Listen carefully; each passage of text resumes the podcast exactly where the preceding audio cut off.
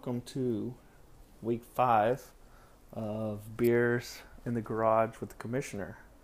Except today it's uh, rock stars in the hospital with the baby. Okay, so going over week four. Excuse me if the audio is a little weird. I am recording this in headphones in the hospital, not in my beat laboratory at the house that's set up for premium podcasts. But we'll start with the Kessler Bowl Shannon versus Greg. And I have to admit, we were all invited over to Greg's house for a surprise birthday party, which was a lot of fun. But when I looked and saw that Shannon benched Lamar Jackson for Josh Allen, I was like, oh, I see what's going on here. She is giving him a win for his birthday. But then when I went over there and talked to her, she's like, no, you know, I'm one and three. I'm trying to do something here to get back into things. And the gamble paid off for. Josh Allen actually outscored Lamar Jackson in points. But unfortunately, it wasn't enough to get her the win. Greg handled business 154.86 to 139.72. Okay, and from husband versus wife, we go to brother versus sister. Jason versus Carrie. And it was not good. Carrie had some injuries. Some people went out early. She thought she had a different lineup set. Um, every time that she sets her lineup, it's on the computer. Where if you set your lineup on the computer, it automatically saves. If you do it on the phone, you have to actually hit save. She meant to put Terry McLaurin in her lineup and didn't hit save. Not that it ended up mattering because Jason scored 177 points, but lessons were learned. So Jason moves on to 3 and 1. Sole lead in his division and Carrie falls to 1 and 3. In the next matchup, we have Troy versus Dudley, and this one was somewhat close for the majority of the weekend and ended up Troy 146 to Dudley 126.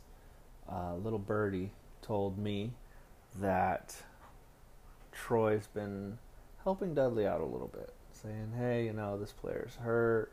Hey, you know, this player, maybe you want to pick him up on the waiver wire. He might be a little hot. And I'm not throwing any accusations out there, but I don't know particularly if Troy was helping Dudley as much this week since they were playing each other. Um, yeah. Anyways, Troy moves on to three and one, and Dudley's still a respectable two and two, and currently in playoff position. Then you had Shay against Austin, and this was not a good week for Austin. It started with the news that Derrick Henry and the Titans wouldn't be playing this week because of Tennessee's COVID outbreak, which doesn't appear to be going away. So I'm not sure what's going to happen this weekend.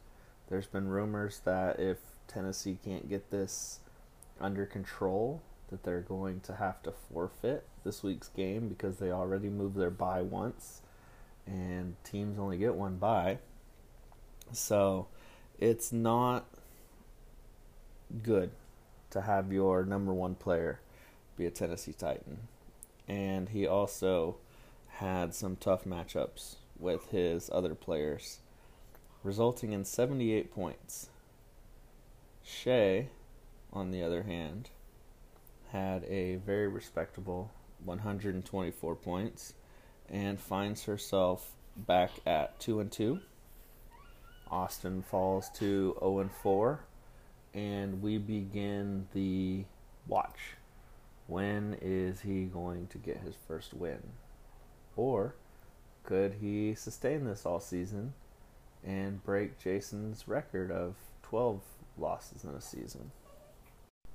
And the final matchup of the week was myself versus Karina.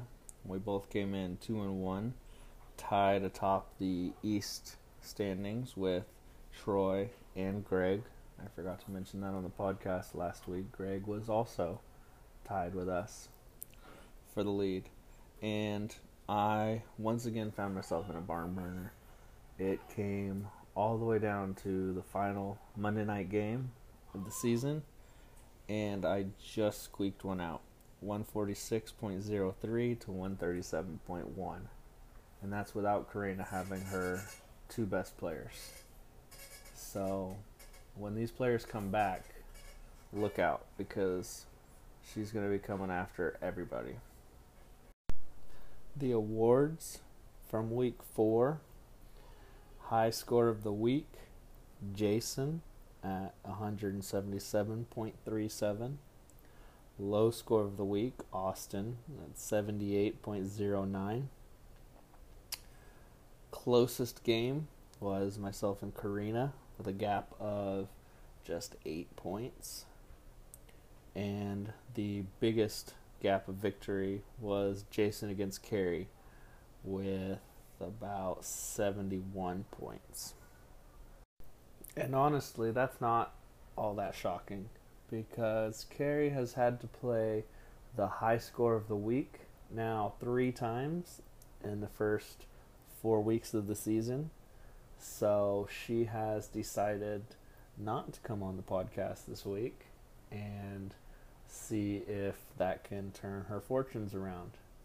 Even though she's here in the hospital room with me, she is tending to baby G. So maybe next week we'll get her or someone else on.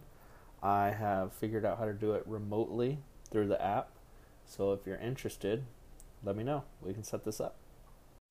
This week's matchups, we actually have another husband versus wife in Shay versus Jason. And right now, Shay's actually projected to beat Jason by about eight points. She's coming in two and two. He's coming in three and one. They're in the same division. If she beats him, then they'll be tied. And if she loses, he will pull to two games ahead of her. Next up, we have Karina versus Troy in a similar position. Karina two and two, Troy three and one, tied for the lead in the division. If Karina can beat Troy this week, then they will both be three and two, and it'll depend on what myself and Greg does.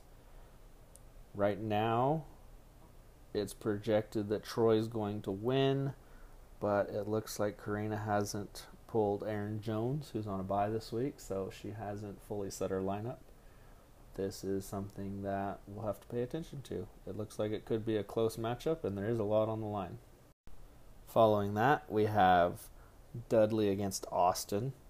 Austin looking for that first win of the season. Dudley looking to get back in the win column and further prove that he's a contender this year. Right now, this matchup is close. We're looking at a projection of 117 to 121 in favor of Dudley. But as you guys know, projections mean Jack Diddley, and this could go either way. We then have myself versus Shannon, and I'm coming in at 3 and 1. Shannon's coming in at one and three. If she beats me, not only does she help herself out in the standings, but she helps Greg out if he can get a victory. That'll put some separation at the top of our division. So we'll have to see how this goes because right now I'm projected to lose this 125 to 131. The final matchup of the week is the new mother, Carrie, against Sir Gregory. Greg coming in three and one. Carrie coming in one and three. Carrie's projected 127 right now. Greg 131. So this one could go either way as well. This is uh, this is a good week for matchups, at least projection wise. Coming in, it looks like there's not really going to be too many blowouts. It's going to be interesting to see if some of the underdogs can come back and take these matchups and really push these point standings closer together. And I added two more teams to the playoffs this year, and it's looking like I made the right decision because right now we'd be looking at people with a really good record missing out on the playoffs. So, you're welcome. All right. Um, I'm going to wrap this up. Thursday night football is about 15 minutes from kicking off. I'm I'm a little late on this. Uh, I think I think I have a little bit of an excuse though. So until next week, see ya.